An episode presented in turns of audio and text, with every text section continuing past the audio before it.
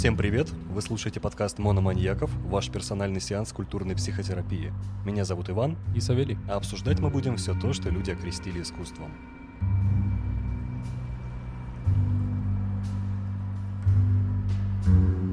Итак, Мерлин Мэнсон. Не скрою, я ждал этого подкаста. Из всех наших подкастов... Вообще, я могу выдвинуть шизотеорию о том, что все эти подкасты, в принципе, мы начали записывать ради того, чтобы посвятить один из них Мэнсону. Таков был изначально мой план. И когда я думал про Мэнсона, я думал, какие альбомы его взять. Потому что, с одной стороны, тут все очевидно. Брать его триптих и разбирать его. Но проблема в том, что триптих его разобрал каждый, кому не лень. И разборов его очень много, и потому в лишний раз обсуждать его я лично не вижу никакого смысла. Мне он самому не интересен, хотя, ну, не скрою, что именно Хоуливуд, например, из этого триптиха, это мой любимый альбом не у Мэнсона, а в принципе за всю историю музыки. Попробуйте оспорить. Поэтому я решил, чтобы было хоть какое-то разнообразие у нас, и мы не были с тобой настолько банальными, взять две пластинки, про которые, ну, говорят не меньше всего, но определенно их вспоминают, если не во вторую, то в третью, в четвертую очередь и так далее. Это дебютная пластинка Мэнсона, портрет американской семьи, будем его называть так, не по-английски, потому что язык можно сломать. И это альбом, который вышел сразу после триптиха, и отчасти служит таким итогом всего триптиха, это «Золотая эпоха гротеск» или «The Golden Age of Grotesque».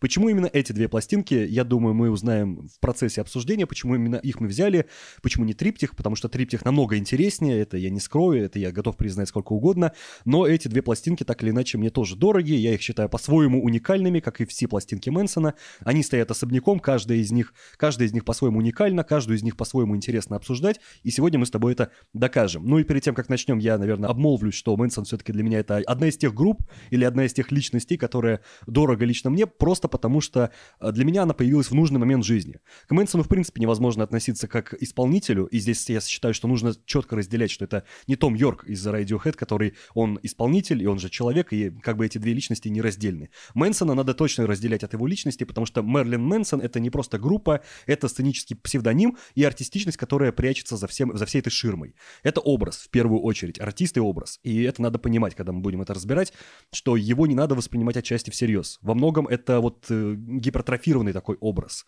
Но, как я и сказал, он пришел в мою жизнь тогда, когда он был необходим, и к его творчеству люди относятся всегда биполярно. Либо ты любишь Мэнсона, либо ты его терпеть не можешь, ненавидишь и готов закидать яйцами, когда он выступает на сцене и рвет Библию. Это Биполярно. понятно. Да-да-да. Это мое отношение. Я слушал его альбомы много раз, я все их так или иначе знаю наизусть. Я много посвятил ему статей, размышлений, я читал его автобиографию, надеюсь, что-то приведу оттуда в процессе обсуждения его дебютного альбома, потому что, ну, сама автобиография так или иначе посвящена именно дебютной пластинке и процессу его создания.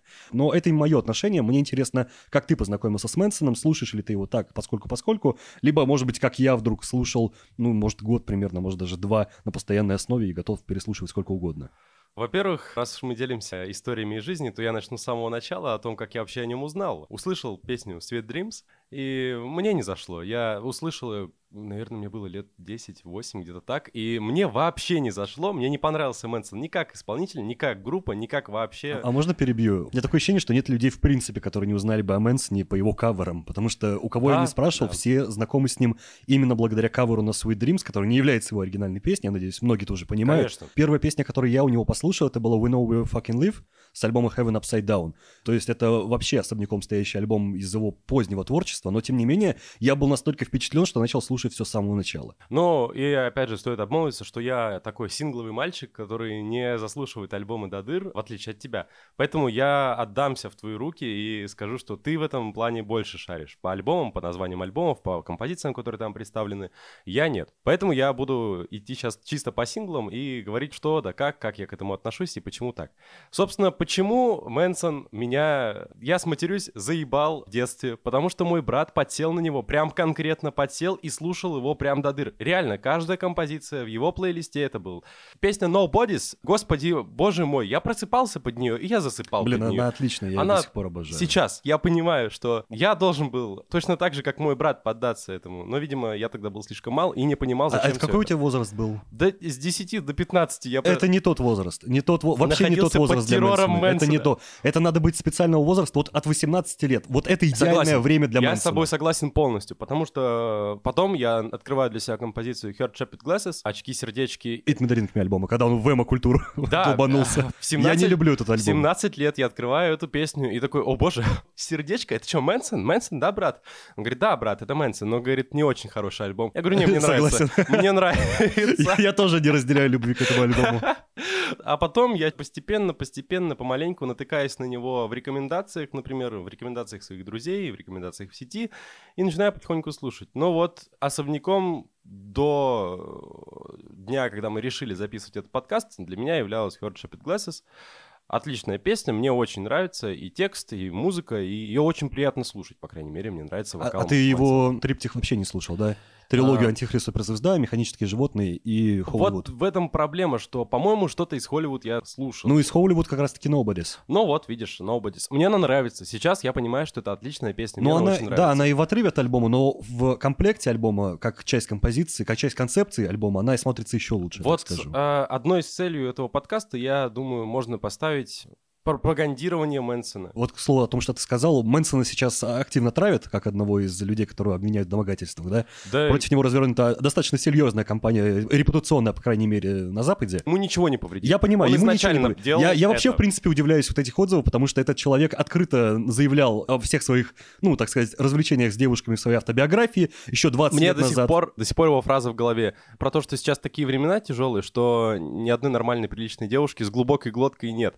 И я такой, боже мой, да вы его в домогательствах, Он, ребят. он- да, он говорил, он все срать? 20 лет это говорил, все 20 лет он это говорил, и никто этого не замечал. И только сейчас все опомнились. Поэтому все равно, что ну, ткнуть в лужу и сказать, блин, это лужа. типа. Конечно, если вы не читали его автобиографию, я вот не читал его автобиографию, если вы вообще с ней не знакомы, хотя я с ней знаком, Это очень откровенная вещь. А, во-первых, да, а во-вторых, ну хорошо, не знаете вы о том, что он сам в этом всем признается. Послушайте его песни. По- Послушайте его Да, да, песни. да, их он же песни, буквально да. поет об этом. Ребята, это не тот человек, которого можно Кстати, взять как и говорят, как отменить. раз-таки на гротеске этих песен больше всего, на мой взгляд. Ну да, согласен. По сравнению с другими альбомами, Нет, я- там тоже, в других альбомах тоже Конечно. хватает так этого, или но иначе гротеске, на мой взгляд, тему. больше всего. А, ну так а, гротеск, что это, бурлеск, все, все, все, чем он вдохновлялся, о чем мы скажем позднее, все так или иначе хорошо ложится на текст.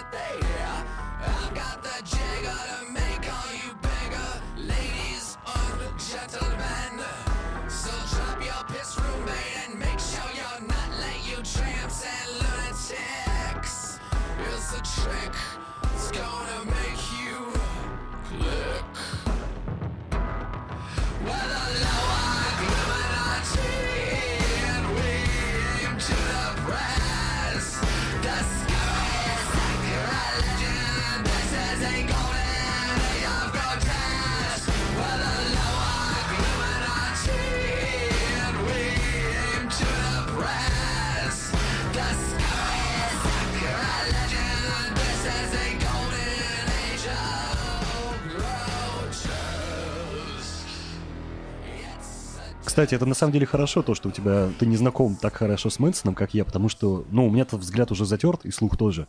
Не могу его оценивать объективно. Для меня это что-то уже очень личное и субъективное, из-за чего мне тяжело к этому подходить как-то объективно.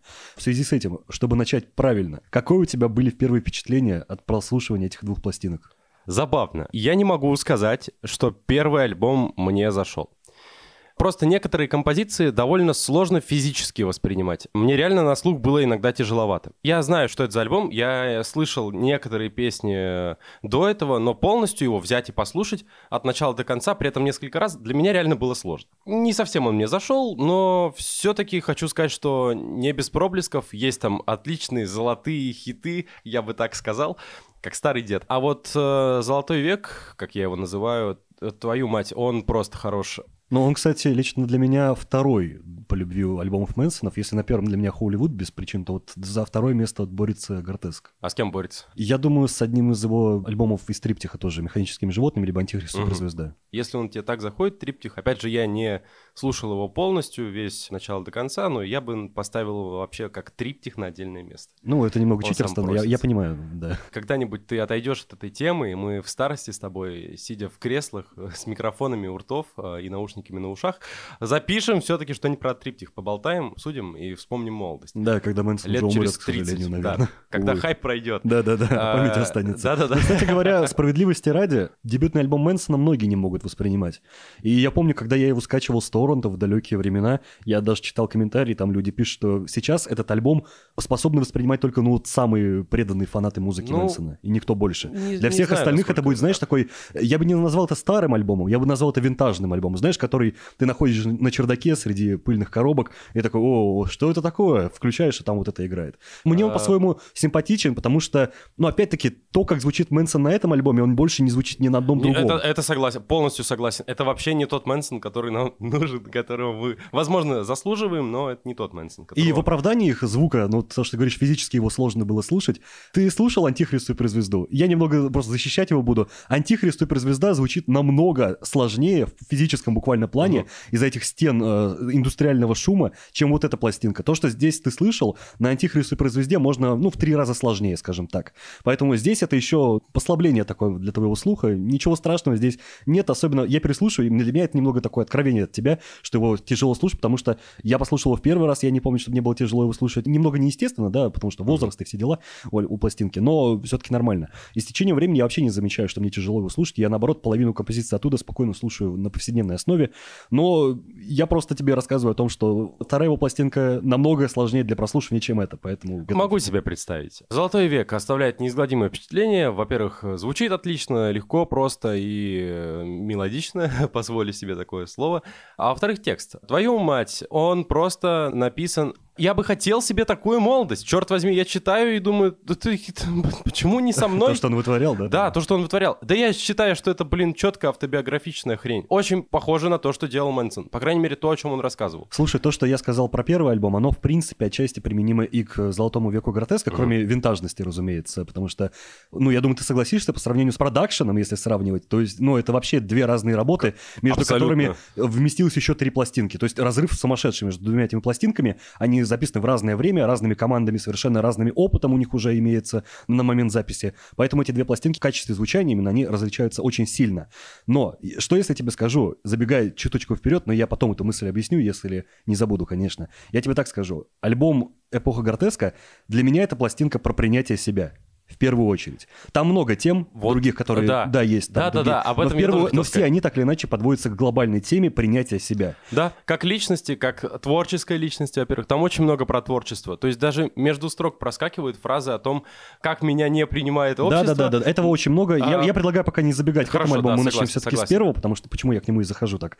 Вот. Может, и... стоит пару слов сказать о Мэнсоне, раз уж ты шаришь. Я честно не биографии. знаю, что о нем сказать. Вы либо слышали о Мэнсоне, либо и понять не имеете, кто это. Если вы о нем что-то слышали, вы имеете все полное представление о нем. Вот эти все мифы о том, что он удалял себе ребра, кстати, это неправда, разумеется, но все-таки разговор о том, что он на сцене рвет Библию, да, что его закидывают яйцами, это все полнейшая правда. Это шок-рокер в прямом смысле слова. То есть прям вот... С охренительным театральным продакшеном во время выступлений. Да, Вы да, посмотрите его лайвы. Это просто, ну черт возьми, я лучше туда схожу, чем Это очень харизматичный такой американский рок-бунтарь. Рок-бунтарь в э, лучшем смысле этого слова. Вопрос только, к какому жанру рок его отнести? Шок-рок. Шок-рок? Индастриал рок. Шок-рок, индастриал рок. Обычно относятся к этому, и ну, у меня не возникает никаких проблем с э, определением. Слушай, так мы, получается, по нашим подкастам, сколько мы выкинули в утиль, конечно, подкастов, ну да ладно, не об этом. Мы, как любой нормальный рок-исполнитель, сначала живем в Англии с тобой, говорим об Англии, а сейчас уезжаем в Америку. И тут круче. Кстати говоря, в оправдание плохого звука «Портрет американской семьи», я, честно говоря, не могу сказать наверняка, сделан ли он таким нарочно, потому что нарочно он 100% сделан в триптихе. Особенно в «Антихрист суперзвезда» он специально таким сделан. Но что касается портрета, мне почему-то кажется, что они просто не умели хорошо записывать. Потому что, справедливости ради, их продюсировал Трент Резнер из Nine Inch Nails, который, насколько я помню, на момент записания этого альбома он уже выпустил свой дебютник, и либо записывал, либо уже окончил запись нисходящей спирали своей легендарной. Он хороший продюсер сейчас, никто не будет с этим спорить, но вот его навыки тогда, это огромные вопросы могут возникать. И поэтому э, тут э, стоит спросить, было ли это намеренно сделан такой звук, мягко говоря, специфический, да? Особенно обработка вокала Мэнсона, это отдельный разговор про его качество. Либо все-таки это просто непрофессионализм группы, потому что Мэнсон да и петь там не умеет. Я думаю, ты заметил, что он очень много фальшивит, очень много. Я а, всегда это признаю, что на ранних пластинках Мэнсон петь ну, не умеет практически Удивительно, совсем. Удивительно, но вот это вот воспринимается как, как будто бы так фишка. и надо. Да, фишка такая. Потому что я тебе еще раз говорю, он физически довольно сложен для меня, и поэтому музыка плохая, музыка в каком-то месте. Я не говорю, что это прям провально, хреново, это не... Ну, для того времени, скидку на время сделаем. Попсово-российские звезды, которые сейчас штампуются, и это плохо, это прям, откровенно говоря, плохо по всем фронтам. И вокал, и звук, и... Да, просто. Но вот это вот, это нарочно грязно, как мне кажется, грязно записано, грязно озвучено, грязно грязно, там Сведено, просто грязно, концов, да. да. Рассказывали, что они записали первую версию, их спродюсировали, им не понравилось, да, они да, сказали, да, да, что это за попса галимая, и все перезаписали и пересобрали с нуля. Возможно, Где отчасти это причина. Это отдельная история, где они записывались. Потом, немного потом.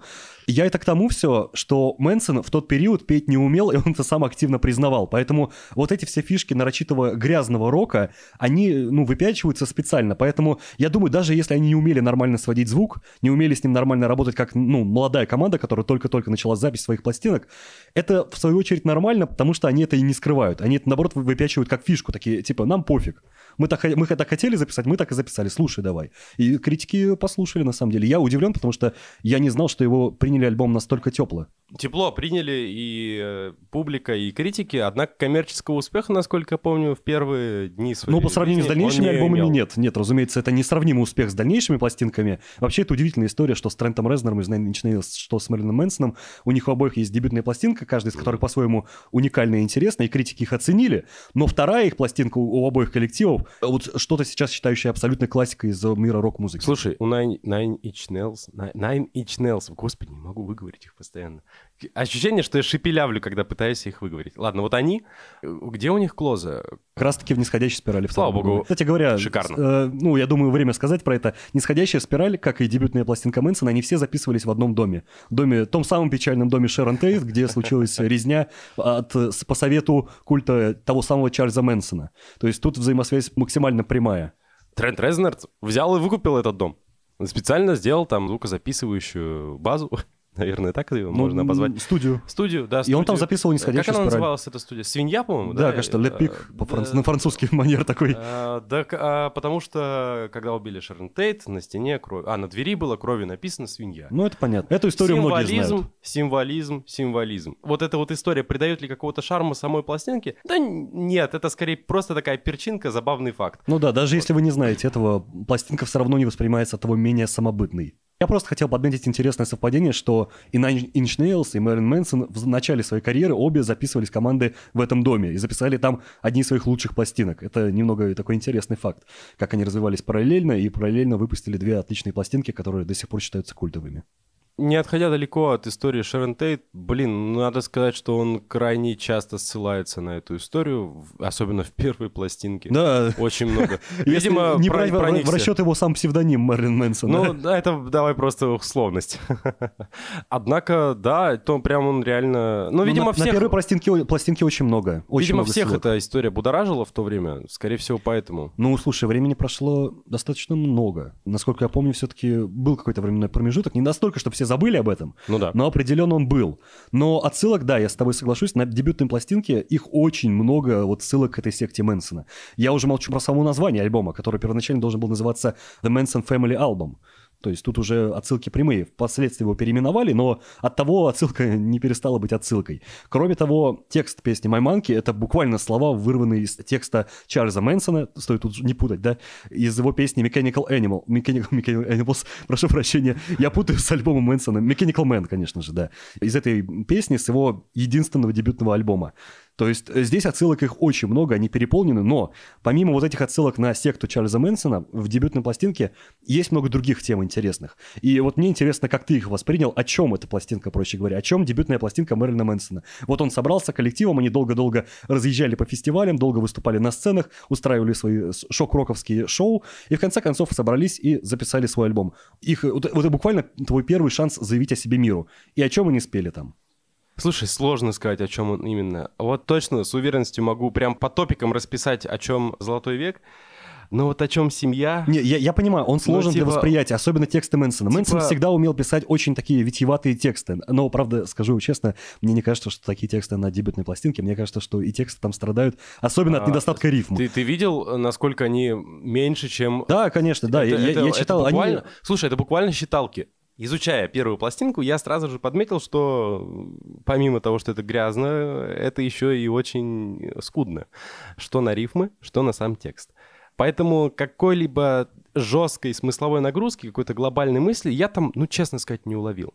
Однако есть образы, есть и обезьянки, ну, которые отсылают к другому Мэнсону, Тески.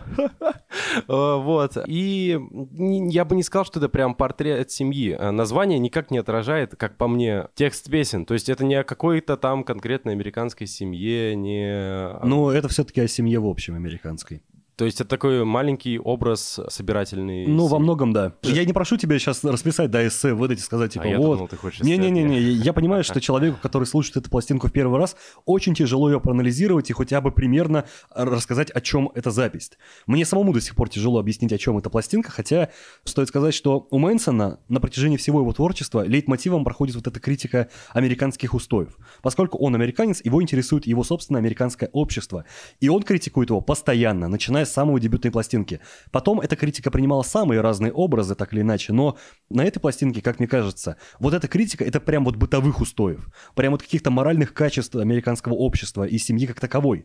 Я и говорю, что, возможно, глобально я это не уловил, но какие-то образы есть. Прям в некоторых песнях конкретно описываются, буквально рассказываются маленькие истории из жизни каких-то очень неблагополучных семей Америки. С наркотиками, с э, домашним насилием, с э, издевательствами. Ну, в общем-то, чернуха чернухой. Но да, было же такое. Было. Но образы там очень элегантные, так тебе скажу. Согласен. Они по-своему... Давай вот буквально пробегусь по некоторым песням. Допустим, самая первая композиция, которая встречает тебя при прослушивании альбома, это «Кейк Садами».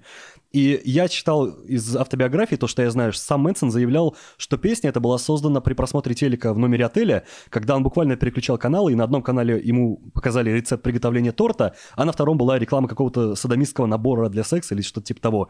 И его это так впечатлило, насколько разношерстна реклама в американском телеке, что буквально тебе на одном канале показывают рекламу торта, на втором рекламу садомии, и все это вылилось в конечном итоге текст, который напрямую как бы показывает эту двуличность общества американского и двуличность рекламы и капитализма как такового в этом обществе. О том, что с одной стороны вот вам сладкий и приятный торт, да, но с другой стороны мы не против прорекламировать вам какую-нибудь садомию. Это буквально все выражено в тексте этой композиции. С другой стороны, здесь очень много, просто огромное количество вставок из американских ТВ-шоу того времени. Да, да. Абсолютное да. большинство из них, ну, нам, как слушателям современности, слушателям другой культуры, абсолютно ничего не говорят. Это вот вставки, которые играют там фоном, ты такой бля-бля-бля. Но, но хочу играет. сказать, что это сразу же воспринимается как что-то критикующее, как... А зачем с таким текстом вставлять какие-то ТВ-отрывки? Там же явно это идет критика телевидения. По крайней мере, в первой композиции точно. Телеоттраханный, как-то так это слово звучит. Мне очень запомнилось это слово, я его сейчас... Ну, может быть, в Кейк Содами, только там, возможно... Да, в Кейк Содами. Место быть, насколько я помню. Но я, я просто не помню эту метафору, но окей, если она там есть, пускай так. В общем, этих отрывков очень много, и нам они ничего не говорят, как слушателям из 21 века. Плюс там есть просто потрясающий образ, когда Мэнсон играет Вилли Вонку из «Чарли шоколадная фабрика», классического фильма еще до Джонни Деппа. Вот этот образ там настолько сильный, что даже в клипе на песню Dope Hat они буквально воспроизвели вот эту легендарную сцену поездки через шоколадный туннель, как бы превратно это не звучало, но так или иначе. И этот образ, он держался, на самом деле, на протяжении только этой эпохи, потому что потом выходит альбом каверов Мэнсона. На этом альбоме он также сохраняет образ вот этого шляпника, да, с гармошкой, с, с шарманкой. Там даже есть, кстати, отдельная песня. Organ... Шарманщик, да. Да, Organ Grinder как раз-таки в пластинке есть песня. И он этот образ сохраняет очень долго на протяжении всей эпохи, такого, знаешь, развлекалого детей такого очень слащавого, Короче, вместе с тем мерзкого продавца сладостей, так За- сказать. Забавно, забавно, что его же как раз хейтили за то, что, черт возьми, вы развращаете молодежь. Это очень жесткая насмешка, как мне кажется, это очень жесткая насмешка над всеми родителями, которые Да, да, да. Там же в. Organ Grinder как раз-таки есть строчка о том, что вот он я, слаща, мое лицо из дерьма, мочи и сахара. Да. Я играю на шарманке вам. Ну, я думаю, тут не надо объяснять, э, в чем образ. Ты со своим ребенком подходишь ко мне, смотришь и завидуешь, потому что хочешь быть на моем месте, но не можешь. И это его насмешка о том, что вы в душе такие же, как я. Вы хотите говорить то же самое, что говорю я со сцены, но не можете себе это позволить, а потому злитесь, почему я это говорю и почему ваши дети слушают меня. И насмешек там действительно много. Моя любимая, пожалуй, это Misery Machine. Во-первых, я обожаю гитарный риф, э, который положен в основу Misery Machine, но если ты слушал эту композицию, там в конце играет э, очень много раз э, звонок телефонный звонок, и если дослушать его до самого конца, Да, да, да, там да. играет, проигрывается голос. Записанный реально, насколько я знаю, если из автобиографии его судить. Реальный голос записанный на автоответчик группы одной из матерей недовольной, которая как раз-таки позвонила Да, группе и читал. пожалуюсь о том, а что вы такое поете. И, собственно, это символично, что вся пластинка закрывается именно вот этим вот реальным записанным на автоответчик голосом матери ребенка. И вообще дети играют на, этой, на этом альбоме очень большое место. Да, даже- конечно, там даже поют. да, да, да. Они, А, мало, они мало того, что подпевают в той же песне Lunchbox, например, Да. так и клип на эту песню. Главный герой тоже ребенок, который вот с этим ланчбоксом шляется по школе и устраивает драки. Сам Мэнсон в автобиографии писал о том, что у него был этот ланчбокс железный, и во времена вот эти школьные в Америке они устраивали реальные битвы этими ланчбоксами на игровых площадках, потому что ланчбокс для тебя, как школьника, малолетки, да, он был единственным оружием в то время против задир. Вот хоть убейте, обожаю детское хоровое пение, когда детишки собираются и что-то такое поют. Обожаю переслушивать Creep, Radiohead в детском хоровом пении, Beautiful People Мэнсона в детском хоровом пении. Это все так звучит охренительно. Такое есть? Есть такой. Может быть, я чего-то не знаю, где-то Ты в Америке есть этого. церковный отдельный хор, Это который реально занимается цир- тем, что перепевает Мужик, это чужие реально песни. церковный хор с детьми, который перепевает чужие песни. Я не, Не, знаю, как но он если они называется. перепели Мэнсон, это иронично. Это, конечно, Beautiful People, конечно, не антиклерикальная песня, но все равно забавно.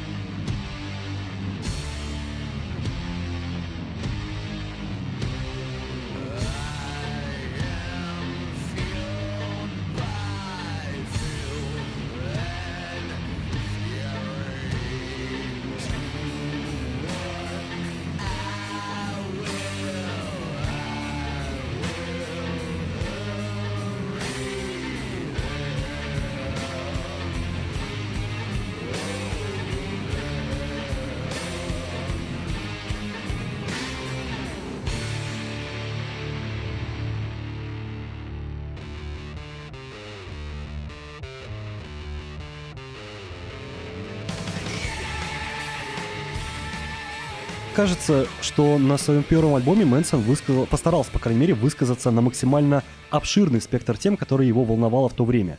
Это и абьюзивные семьи, в которых воспитываются подобные дети. Это и двуличность религии. Э, Здесь большой привет передаю песне Get Your Gun. Ты знаешь историю, которая лежит за этой песней?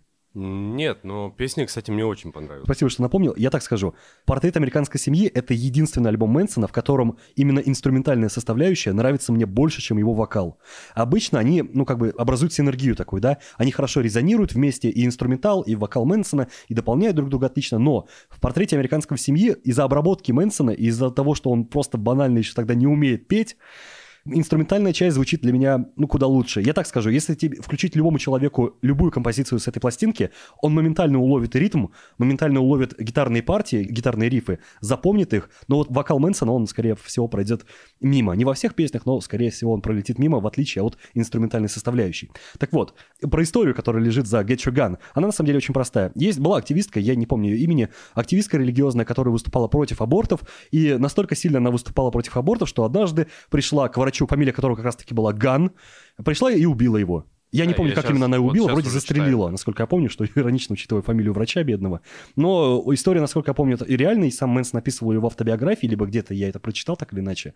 Пишут, что в 99 году в статье журнала Rolling Stone Мерлин Мэнсон отметил, что для него убийство человека-активистом про-лайфером э, явилось примером величайшего лицемерия, которое ему довелось встретить на момент своего 24 Да-да-да. 24-летия. И это заложено в Get Your Gun песню. Ну, И таких теперь- песен теперь много. я понимаю, вообще, вообще любую песню. песню, если, например, возьмем Wrapped in Plastic, еще одна, одна из моих любимых композиций А, на пластинке. Да, очень классно. Метафора классная. Стейк, завернутый в пластик. Хотя вот когда я это говорил на канале, меня поправили, сказали, что, наверное, правильнее было бы стейк, завернутый во фольгу, чтобы он как бы не остывал. Да, в этом да. смысл. Но поскольку там пластик используется, мне почему-то нравится представлять именно кусок мяса, который, знаешь, завернут как, Я- как на базаре. вот я такой. представлял, что он почему-то вот именно за- завернутый в мешок, э, немного недоваренный, недожаренный, такой мерзкий-мерзкий. А мне наоборот казалось, что он пережаренный, как подошва, черный такой кусок мяса. Но, знаешь, я не помню, опять-таки, было ли это в автобиографии Мэнсона, либо это было отдельно сказано им на интервью, но в основу заложена мысль, знаешь, семьи, у которых диван, и диван они покрывают каким-то покрывалом сверху, либо клеенкой вообще.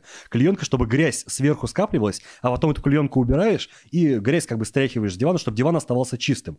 Не было у тебя такого? Вообще, бро, не было такого. Ну, я просто знаю такие семьи, я видел этот диван дурацкий, это абсолютно колхозно выглядит, но метафора в этом заключается, что американское общество — это вот такое вот прослойка, да, вот этот вот пластик на диване, на котором скапливается вся грязь и лицемерие, а потом просто это стряхивается, а диван сам остается чистым. Иллюзия, как у нас, вот знаешь, когда приезжает какая-нибудь комиссия в город смотреть, как там все отреставрировано, и завешивают вот этими баннерами, на котором распечатаны фальшивые фасады домов. Расскажу историю из моего города. У нас, короче, сгорело одно здание буквально на центральной улице.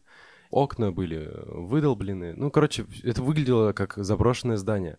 Перед проверкой что сделали? Для того, чтобы отреставрировать, они, знаешь, что повесили? Плакаты с пластиковыми окнами. на Вот это я имею в виду, вот это я имею в Она виду. до сих пор висит там. Блять, ты думаешь, нахера? Это что за пиздец? Вот то, что? Мэнсон поет на Wrapped in Plastic, оно вот это а то же самое. А я уловил смысл про просто такую история семьи, в которой они ждут отца, вот всякие. А отец не очень хороший человек, судя по всему. Ну вот я такой, по крайней мере. Слушай, это тоже имеет в наш дом, может, самом деле. останешься. Тексты Мэнсона универсальные достаточно. Ну да, и я вот что хочу сказать, что я хоть и не улавливаю глобальных каких-то идей и мыслей в песнях, Однако они там точно есть. Но при этом для меня вот они, я приземляю смысл песни до каких-то таких вот как раз личных историй. Не то чтобы это меня как-то касается. Но опять-таки Мэнсону есть от чего черпать эти локальные Да, истории. да, судя по его биографии. Учитывая его историю про деда, Да-да-да-да-да. который в подвале утворял очень грязные вещи. Поэтому у него и есть Жутковато. откуда черпать вдохновение для всех этих тем. Для него вот эта тема больного американского общества и семьи как социального института, который не выполняет свои обязанности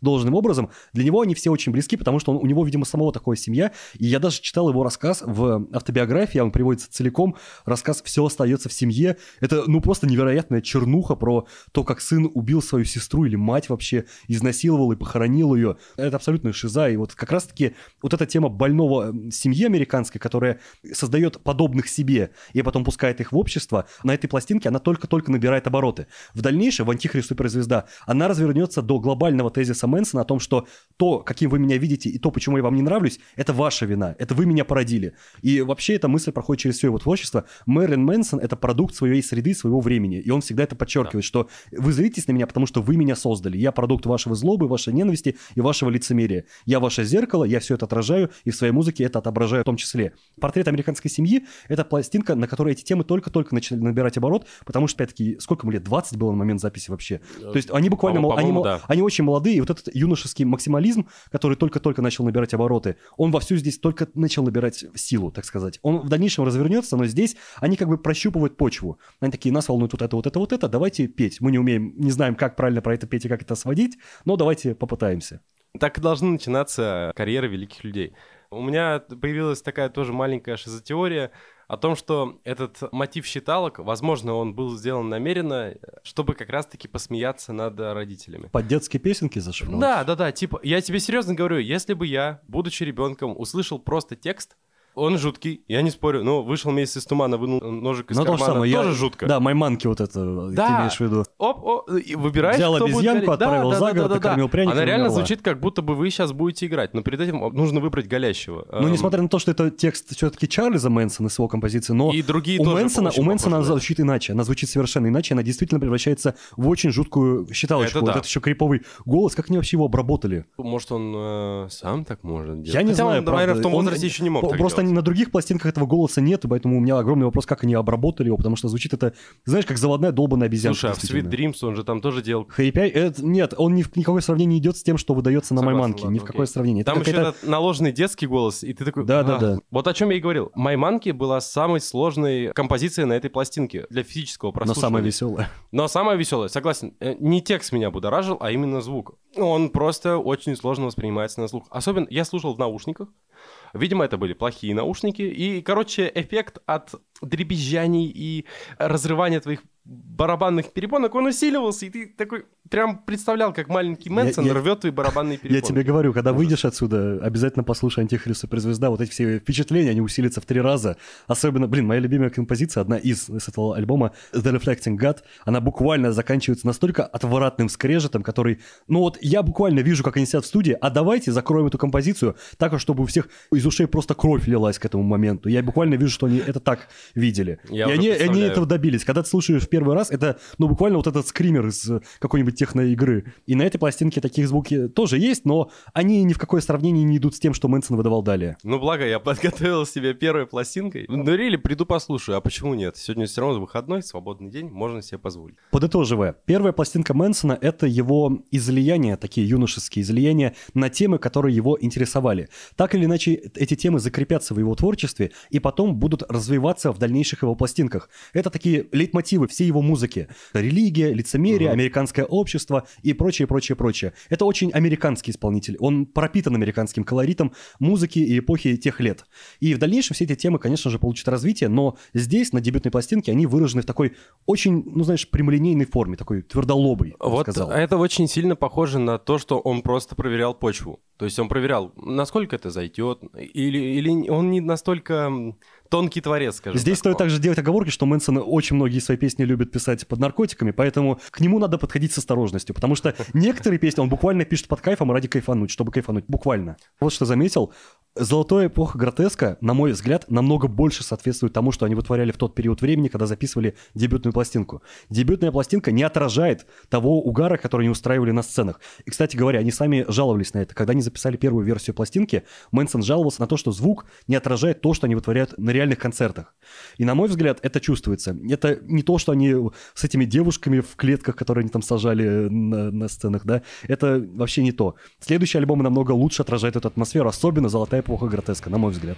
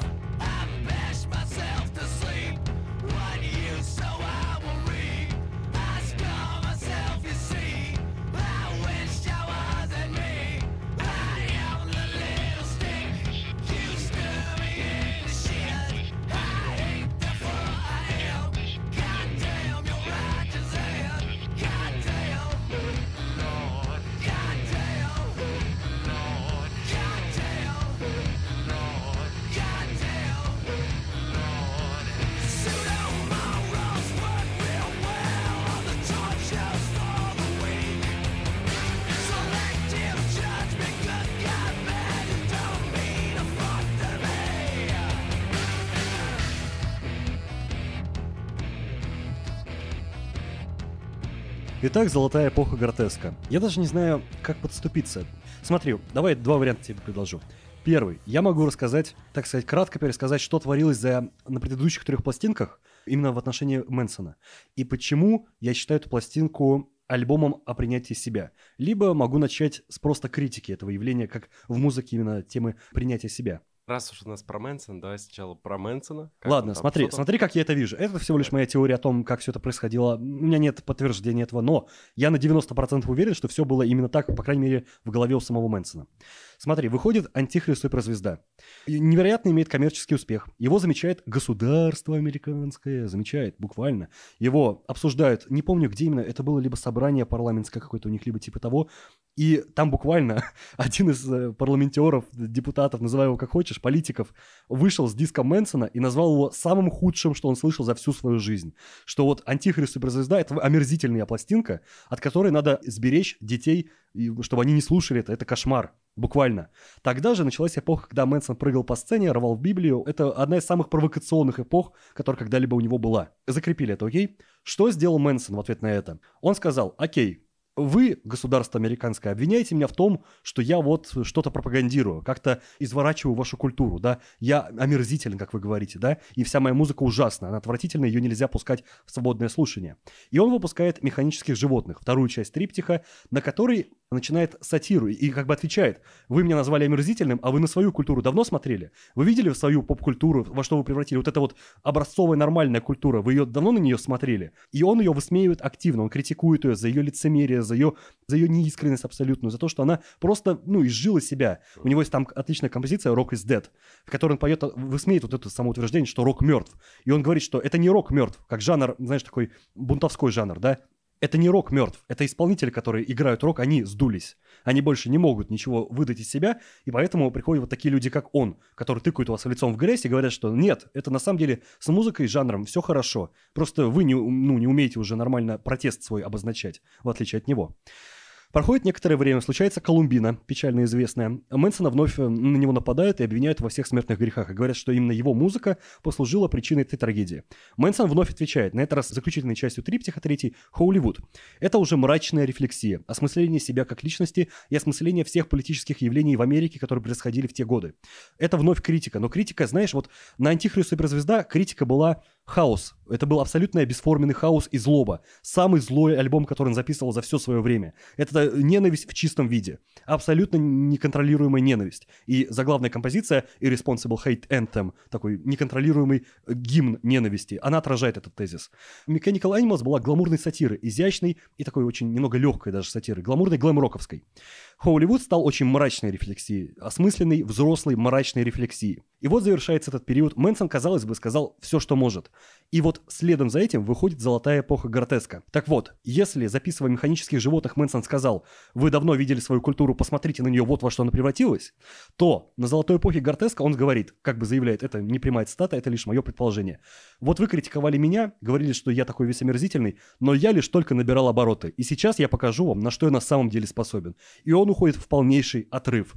Он уже не контролирует вообще ничего. Если на Антихрист суперзвезда это была неконтролируемая ненависть, то на золотой эпохе Гортеска вот эта ненависть, она приобрела конкретную художественную форму. И сам Мэнсон говорил, что вот этот период золотой эпохи Гортеска это самый креативный период его творчества. И это заметно.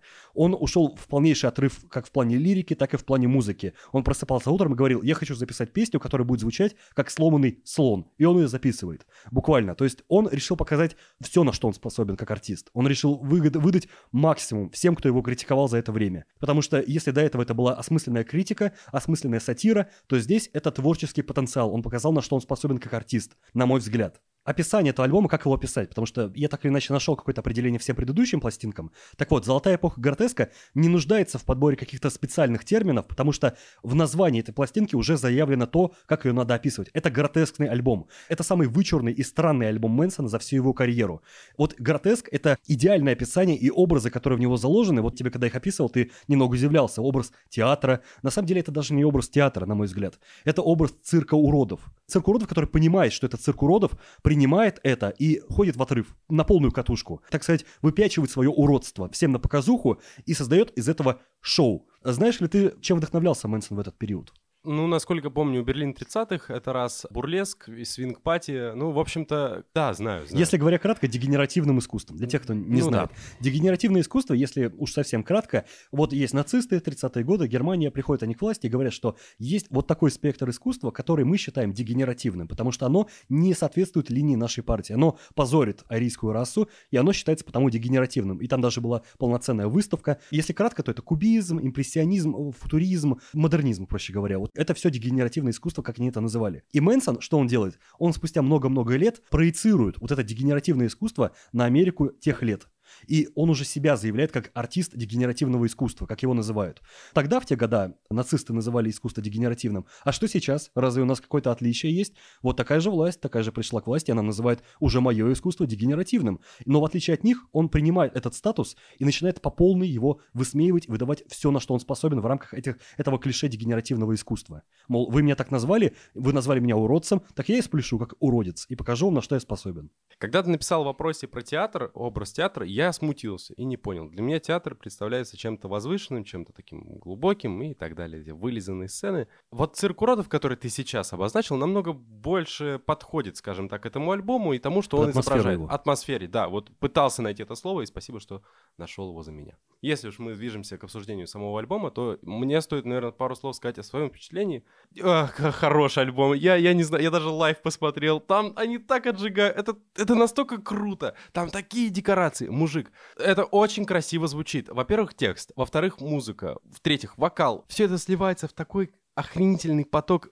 Сумасшедший вальс такой. Да, да, да, да, да. Вот ты, кстати, вот, вот ты согласен с тем, что это самый креативный, он показал все, на что он способен? Не знаю насчет этого, я не слышал, не слышал полностью остальные альбомы, не могу так пока сказать, но заранее скажу, что это мой фаворит, потому что заглавную песню «Золотой век» я реально теперь слушаю на репите. Она реально звучит как охренительный гимн, под который я просто иду куда угодно. Ну, вот этой эпохи идти, гротеска, да. Да, сидеть, идти, ехать, а, что угодно делать под эту песню можно и нужно. Она реально очень сильно запала мне в мозг. Я буквально слушаю Ну, кстати говоря, мне она не очень нравится, справедливости ради. Я слушаю весь альбом, Сколько весь, людей, от начала до конца. У меня к ней одна претензия, она звучит, мне немного на слух режет. Так ее обработали, так ее записали, что она немного слух мне режет. Не согласен, вообще не согласен. Она звучит очень круто. И знаешь, какая еще песня мне понравилась?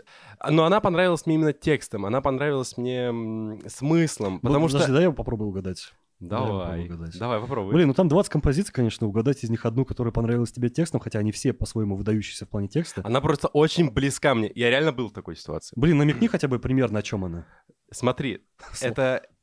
Сладгарден, что ли? Да! Блин, а, О, иронично, боже! что ты сказал именно она, потому что у меня один из рассказов, который я пишу, называется «Сладгарден» в честь этой песни. Охренительная песня. Мне А очень знаешь нравится ее почему? название, очень нравится Да, название. это просто, во-первых, Сладгард. По- потас-? Потаскуший рай — это... А, рай для потаскухи Это проще- просто, проще. ну, великолепная игра слов. В общем, я поймал себя на мысли, когда ее слушал, и переслушал ее несколько раз, и до сих пор переслушиваю, что я, походу, был в этой ситуации, которую он описывает.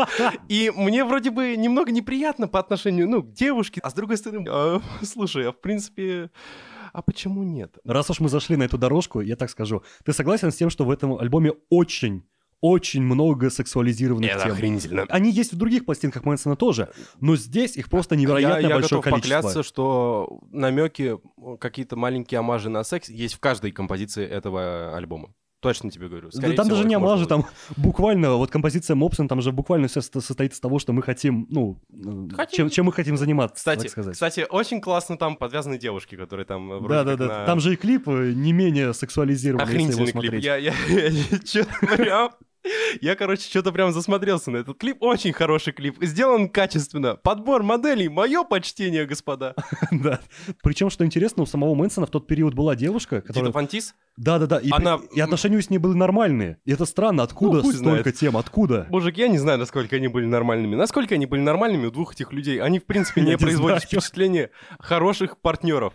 Но она, когда я еще был под впечатлением от того, что мой брат постоянно слушает Мэрилина Мэнсона, я узнал о том, кем является его девушка, и, и засмотрелся на ее фотосессии. Красивая, она очень красивая. Мне она очень нравится. Как девушка, реально я в тот момент немножко даже помешался. Мэнсона не хотел воспринимать.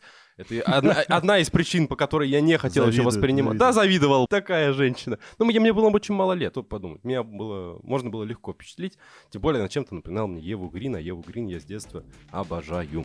Но Слад Гарден реально, помимо заглавной песни, мне прям очень сильно зашел.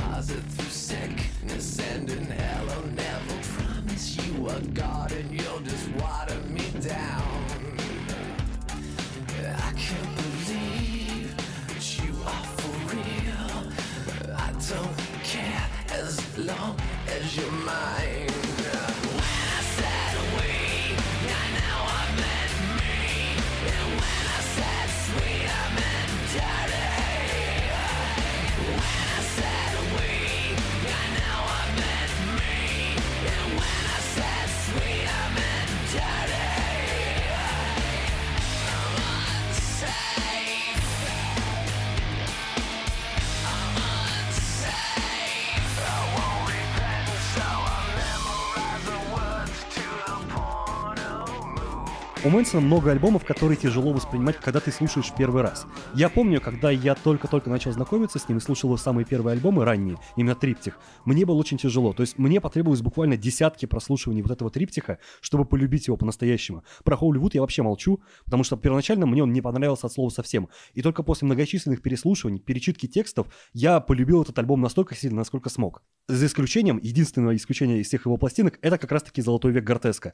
Это та пластинка, которую ты запускаешь, и ты моментально вклиниваешься. Ни в чем не разбираясь, тебя уносит моментально. Ты такой, плясать, Да, плясать, а- так она- давай, она- плясать. Да, да, да, там же есть даже песня. Какая из песен? Там прям «Танцуй или умри, танцуй или умри». Я сам не помню. Понравилось? Я понимаю, но я просто это все к тому, что если кому-то захочется погрузиться в творчество Мэнсона, но при этом он такой, знаешь, сомнением, Сомне- да, да, сомневается. Он, он не хочет никаких «Гротеска». экспериментов, никаких концепций, ему все это не надо. Он просто хочет такой, знаешь, кочевый рок. Кочевый, веселый, мега вычурный рок. Это к золотому веку Гортеска. да, согласен Начинать с него полностью. очень легко, очень легко. Он, ну, он невероятно цепляющий. Он сделан так, чтобы залезать тебе как червь в голову, и чтобы ты слушал его, слушал и запоминал каждый риф и каждое слово. Раз уж приземлились с тобой от глубинных смыслов и прочего, у тебя-то есть какие-нибудь песни, которые прям запоминаются? Из этих двух пластинок Да, да, да. Я тебе говорю еще раз, «Золотой век Гротеска» я слушаю от начала до конца, не пропуская ни одной композиции, кроме «Параноир». Настолько я его люблю. Я помню буквально каждую песню, чуть ли не наизусть. Настолько я его весь люблю целиком. Поэтому он у меня соревнуется с «Холливуд», второй альбом, который я слушаю от начала до конца, хотя там 20 композиций опять-таки. А что касается «Портрета американской семьи», половина песен я действительно слушаю на постоянной основе. «Cake and Sodom», «Misery Machine» мне очень нравится из нее риф, э, «Get Your Gun» или «Red and Plastic» или «Snakes and Sissies». Там очень классный припев. Странно, Golden Age of Grotesque любят все, но при этом про него никто ничего не говорит, хотя я считаю незаслуженно. Опять-таки, вот эта глобальная тема, да, там есть огромное количество вот этих эксплуатационных мотивов с женщинами, да, их очень много там, но помимо них есть ведь и глобальный этот мотив принятия себя, и он потрясающий. Ни в одном другом альбоме Мэнсон себя так не принимал и так, не знаешь, не обласкивал, как сумасшедшего фрика, как здесь. Очень мне зашел этот альбом. Не знаю, очень хорошее впечатление оставил. А мотив творчества, который проскакивает у него, я не думаю, что он также популярен в других а, а его альбомах. Вот слушай, давай про творчество. Я выскажу небольшую свою критику. Понимаешь, когда Мэнсон поет про то, как ему тяжело принять себя, и как он с этим пересиливает себя и справляется в конечном итоге с этим на этой пластинке, ты его спокойно воспринимаешь, потому что зная всю его биографию и все, через что он прошел, ты спокойно готов поверить, что вот этот человек может бороться с тем, как ему принять себя как личность, особенно учитывая его раздвоение, что есть образ, который он создал, Мерлин Мэнсон, и есть он как реальный человек. Но вот когда заявляют, сегодня эта тема проскакивает в современном творчестве, например, та же Билли Айлиш, когда вот Билли Айлиш выходит на сцену и жалуется, что ей тяжело принять себя, я всегда думаю, типа, ты выглядишь достаточно привлекательно. Ну, скажем так, достаточно привлекательно, чтобы появляться на обложках глянцевых журналов, да? А Поэтому ты- тебя и печатают на глянце. да, да, да, да, разумеется. У тебя нет никаких проблем с аудиторией, у тебя нет никаких проблем с государством своим. Тебя любят абсолютно все, да? То есть ты как успешна как поп-звезда. И когда вот эта поп-звезда заявляет мне о том, что ей тяжело принять себя, я не верю в это, да? То есть я вижу в этом лицемерие и абсолютную неискренность. Я не верю, что молодая девушка, которая гребет миллионы лопатой, да, сейчас, и которую любят абсолютно все, на миллионную аудиторию она поет, что ей тяжело принять себя такой, какой она есть. Вы уж меня извините, но если бы я вот это все имел, у меня бы не было проблем с принятием себя такой, это я, это я, я иду, я такой хороший, да, все понятно. Мне кажется, такие, как она, опять же, не в обиду тем, кто ее слушает. Я сам некоторые песни Билли Айлиш слушаю. Некоторые, признаться честно, мне нравятся. Как личность я ее даже изучать не хочу. Она мне не нравится ни как, простите, девушка, ни как э, исполнительница, как поп-звезда. Нет, нет, нет, нет. Я готов просто послушать некоторые песни. Я тоже не критикую ее, как... не об этом вообще речь, не про музыку, речь я, не я- про я это. тоже что хочу сказать. Черт возьми, мне кажется, она просто по методичке пишет. Блин, да все сейчас хотят хайпануть на том, что им тяжело. Ой-ой-ой, такой этап в жизни, принятие себя. Я говорю, это какая-то методичка. Кто-то Ну, кто-то просто- написал ее Просто понимаешь, опять-таки, здесь э, проблема восприятия. Когда вот такая Согласен. артистка поет про то, что ей тяжело принять себя, у меня возникают огромные вопросы, потому что 20 лет назад про то же самое пел Мэнсон и спел в разы лучше, и от него это звучит в разы искренней. Потому что этому человеку веришь, что ему тяжело принять себя, что он буквально играет роль фрика на потеху публики, на потеху государства, которое его ненавидит, и что ему нужно с этим как-то смириться и найти себя. Ему я верю, и он сделал это 20 лет назад и сделал это лучше. Когда поет про это какая-нибудь Билли Айлиш, либо ей подобный, да, то есть таких артистов сейчас много, которые поют про тему принятия себя. Мэнсон сделал это лучше, на мой взгляд. И вот «Золотая эпоха гротеска» — это про творчество, не только про Садамаза, это еще и про принятие себя. И мотивов там таких очень много. Та же композиция «Saint», например, да, она буквально про то, что я не такой святой, как ты думаешь. Или композиция «Водевиль». Да как она написана? С, с, Да, да, да, да, Анита. да. О, Ну, хорош. игра слов. Мэнсон Да. всегда обожал играть Да, словами. это вообще шикарно Но получается. водевиль, например, вот эта потрясающая строка, например, мы не группа, мы не бенд, мы пять средних пальцев на твоей долбанной руке. Мягко говоря так. Вот этот мотив, блин, на еще на антихрист суперзвезда есть э, метафора, что я человек, который родился с недостаточным количеством средних пальцев. Вот эта метафора, она проходит через все его творчество, и она идет вот про это вот, знаешь, неприятие. Я принимаю себя такой, какой я есть, а вы все, ну, можете, мягко говоря, валить куда подальше, да. Он, ну, не принимает абсолютно критику, ведь это человек, у которого настолько завышена, может быть, самооценка и вместе с тем абсолютное Мне неприятие скорее мира он- вокруг он себя. Просто, э, в отличие от других людей, от большинства, он то меньшинство, которое понимает все несовершенство Америки. Ну, мы будем говорить про Америку, потому что на наш мир-то как-то он так ложится. Ну, кстати, да, он А не вот- поет глобально, он Да, да, да, именно про Америку. На то, насколько гнилая, дерьмовая Америка, насколько она грязная. И он все это видит, и он не хочет вам это показывать. Он будет просто это открывать. Кто захочет, тот посмотрит. Кто не поймет, будет дальше его хейтить в правительстве. И говорить, что он очень плохой, это худшее, что я слышал. Да нихера. Вы У него, просто у- боитесь у него открыть глаза. высказываний очень много, потрясающих Да. высказываний, что, ну вот, нам не дадут такое сказать. Например, у него есть раннее выступление эпохи еще антихриста и суперзвезда, когда он говорил, его спросили, типа, как вы относитесь, ну, к таким ценностям, да, государственному флагу, Библии. И он говорит, что государственный флаг — это буквально тряпка раскрашенная, которой люди придали сакральный смысл. Библия — это просто книга, которой тоже придали сакральный смысл. То есть это человек, для который отрицает любые американские ценности. Не, не только американские, это ценности для любой страны, но он их отрицает. Он не принимает их, он против них бунтует. И вот знаешь, сейчас под сомнение ставить надо любой бунт, да, то есть сейчас огромное количество бунтарей, которые протест, протест, но как, пока этот протест продается, они будут протестующими. Когда Да. этот протест перестанет продаваться, они перестанут Актуально, протестовать. братишка. Да, да, да, это очень актуально. Но вот есть такой человек, как Мэнсон, которого, в чей протест я верю. Я не, не верю, что он играет некую роль бунтовщика. Я верю, что он реально бунтовщик. Что он правда прыгает по сцене, рвет Библию, и ему это нравится, что он кайфует от этого. Потому что с течением времени вот этот мотив не утрачен. Даже после «Золотого эпоха гротеска» выходит альбом «The Highland of Law», в котором буквально есть композиция «Pretty as a Swastika», в которой опять-таки он возвращается к образу вот этого диктатора, который стоит за трибуной, изображает из себя нацистского диктатора и пропагандирует на публику. О, Я, кстати, посмотрел его фотосессию с, по-моему, это был ребенок, по-моему, с девочкой в нацистской форме, ну, в чем-то очень похожем, э, снят каким-то классным фотографом. Как раз под Гротеской они снимали, э, делали эту Ну, у фотосессию. него на самом деле много Очень фотосессий, круто. потому что в эпоху антихриста и звезда он тоже играл роль нациста, он тоже активно перенаряжался. И вот, кстати говоря, сейчас активно в американском сообществе идет критика режима своих собственного, где они как раз-таки сравнивают Америку с нацистской Германией. Есть такие исполнители. Это сейчас так модно? Да, да, это модно, но прикол в том, что Мэнсон делал это задолго до них, еще 20 лет назад. Он активно пропагандировал вот эту позицию того, что перекладывал то, что происходило в нацистской Германии, на Америку тех времен и сравнивал их. Надо понимать, что сейчас под э, нацистской Германией в Америке подразумевается ой-ой-ой, непринятие других рас, вот ой-ой-ой, это, вот непринятие гендера. Мэнсон вообще не об этом пел. Мэнсон вообще не на это обращал внимание. Поэтому и кажется это все фальшивым, просто, просто модным. Как это сейчас? Вот. Это же модно говорить про то, что Ну, до тех пор, пока это продается, до Да, тех, да, до тех да, пор да, это да. будет модно. Ваше правительство, грубо говоря, сосет. Ну, ну да, конечно, конечно. Но я поэтому это не воспринимаю, потому что для Я меня тоже есть вообще не... огромное количество групп, и не только Мэнсон. В то время было много таких групп. И Корн те же самые, которые начинали, и Слепнот. А, Многие группы. Но Мэнсон делает То- это тот же. Radiohead, которые критиковали, в принципе, мироустройство. Даже они. Хотя они англичане. Да, да, да. Из разных стран вообще абсолютно. Люди, отдаленные друг от друга, да и по звучанию, и по творческим каким-то порывам, поют об этом. Но люди не обращают на это внимания и, наоборот, встречают их с критикой. Но о чем это говорит? О тотальной глупости, которые поют как раз эти исполнители? Ну, наверное, да. О закрытых глазах? Кто нам эти глаза закрывает? Да я не знаю, просто, может, Короче- ну, слушай, 20 лет прошло, 20 лет Да? прошло. Выросло новое поколение, абсолютно новое. И для них новые кумиры. И эти новые кумиры будут петь то же самое, но другими словами и другими способами. И вот уже их искренность надо подвергать сомнению. Но вот почему-то таких людей, как Мэнсона, вопреки всем его странным высказываниям, не совсем, разумеется, его можно много за что критиковать. Конечно. Это одна из самых критикуемых личностей в принципе. И это в этом Но в его считаю. принципы, в его протесты, в его слоганы, которые он пропагандирует через свои песни, в них веришь как в искренние, потому что он их не утратил даже спустя много лет. Хотя сейчас, разумеется, я же тебе рассказывал про композицию «Rock is Dead», в которой он поет о том, что это не рок мертв, это исполнители сдулись. Мгм. Но вот смешно то, что сам Мэнсон тоже сдувается со временем. Уже нет в нем этого запала, он уже не скачет по сцене. И Ну, последний... Сколько ему там уже сейчас Ему лет? 50, где-то типа того, Ну, да. Он уже же. поет блюзовые песни, черпает атмосферу юга Америки или Востока, типа того. В общем, он сам, как исполнитель, вот этот протест у него тоже сошел со временем на нет. Хотя он все еще критикует, разумеется, все еще критикует, но по сравнению с тем, что он вытворял в эпоху ранних своих альбомов, правильно говорят, что вот триптих он записал, и лучше уже ничего не будет. И я так еще скажу, на самом деле, мне кажется, что таких людей и ярких личностей, как Мэнсон, сегодня очень не хватает. На самом деле, мне даже грустно, что там Да, эпоха ушла. слушай, Я мне- каждый раз, каждый раз, когда он заявляет, что выпускает новую песню, я вот про себя надеюсь, надеюсь, что это будет триптих новый. Я очень на это надеюсь, но понимаю в душе, в глубине души понимаю, что этого не будет, разумеется. Все уже не будет ни разу и никогда. И мне этого очень не хватает, на самом деле. Потому что, знаешь, вот в чем прелесть альбомов Мэнсона, его можно много за что критиковать, но это не отрицает тот факт, что его альбомы до сих пор актуальны как никогда. Его триптих, господи боже, я его когда разбирал, я, ну, до дрожи это можно разбирать, потому что то, о чем он там поет, оно актуально до сих пор как никогда, и уже не только для Америки, для всех стран.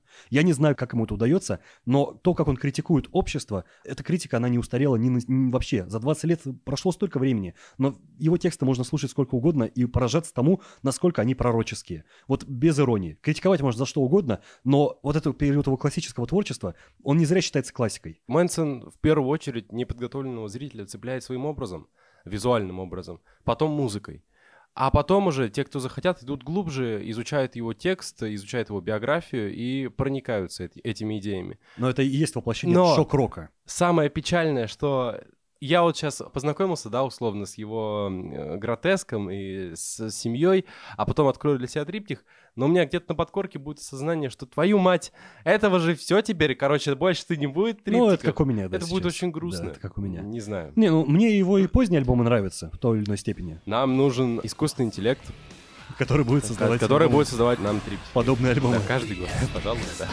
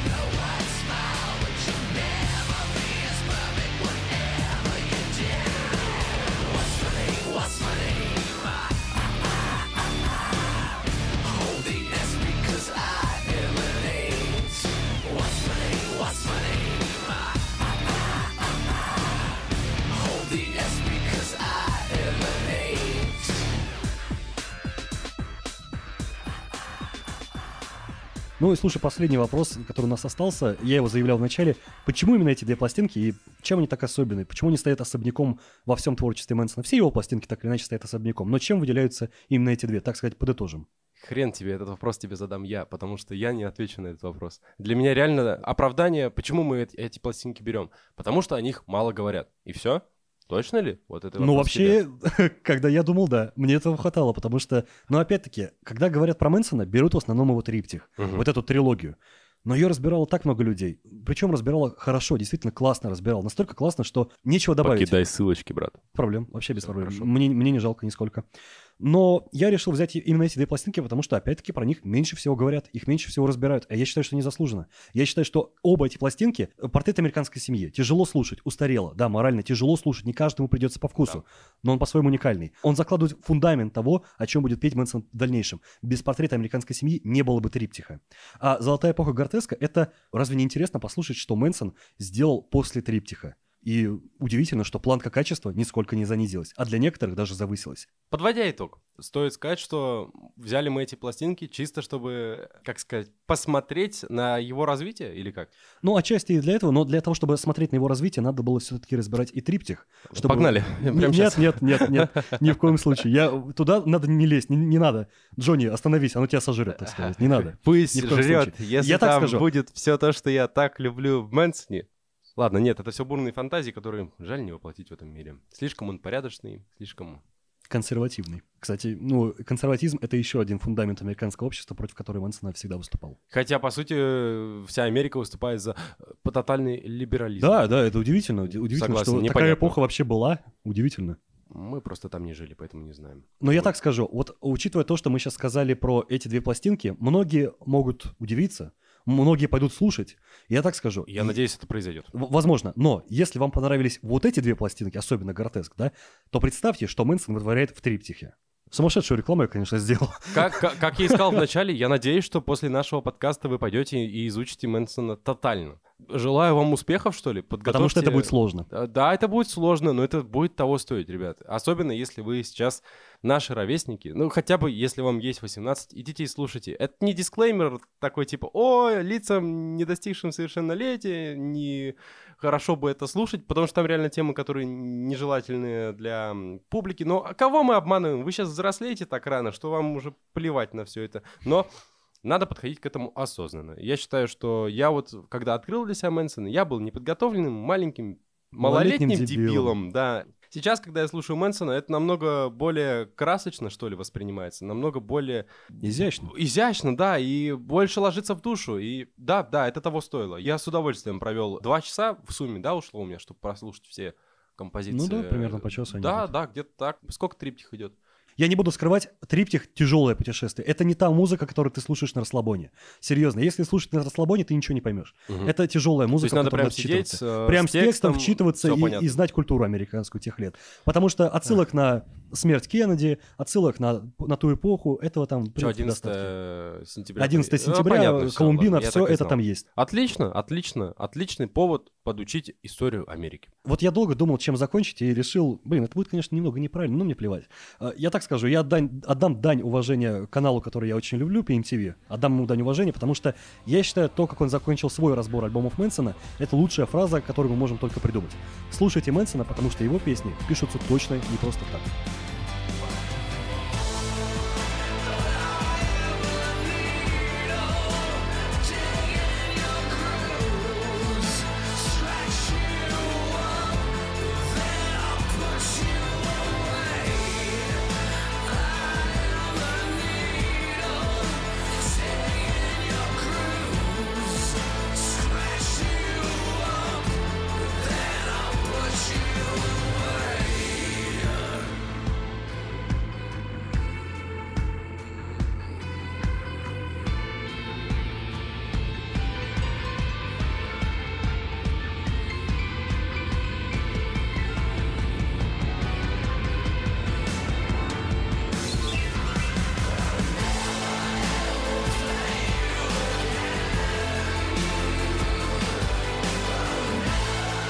Это был подкаст «Мономаньяков». Спасибо за то, что препарировали творчество Мерлина Мэнсона вместе с нами. И хоть мы записываем этот подкаст в тяжелое время, надеюсь, что к тому времени, как вы услышите это, все будет намного лучше. Думаю, вы понимаете, что я имею в виду. И хоть музыка Мэнсона — это явно не то, что подходит под нынешнюю обстановку в мире, но, черт возьми, это лучший момент и лучший выбор исполнителя, чтобы взглянуть наверх и узреть ад. Увидимся на следующем сеансе при лучших обстоятельствах. Всем спасибо и всем пока.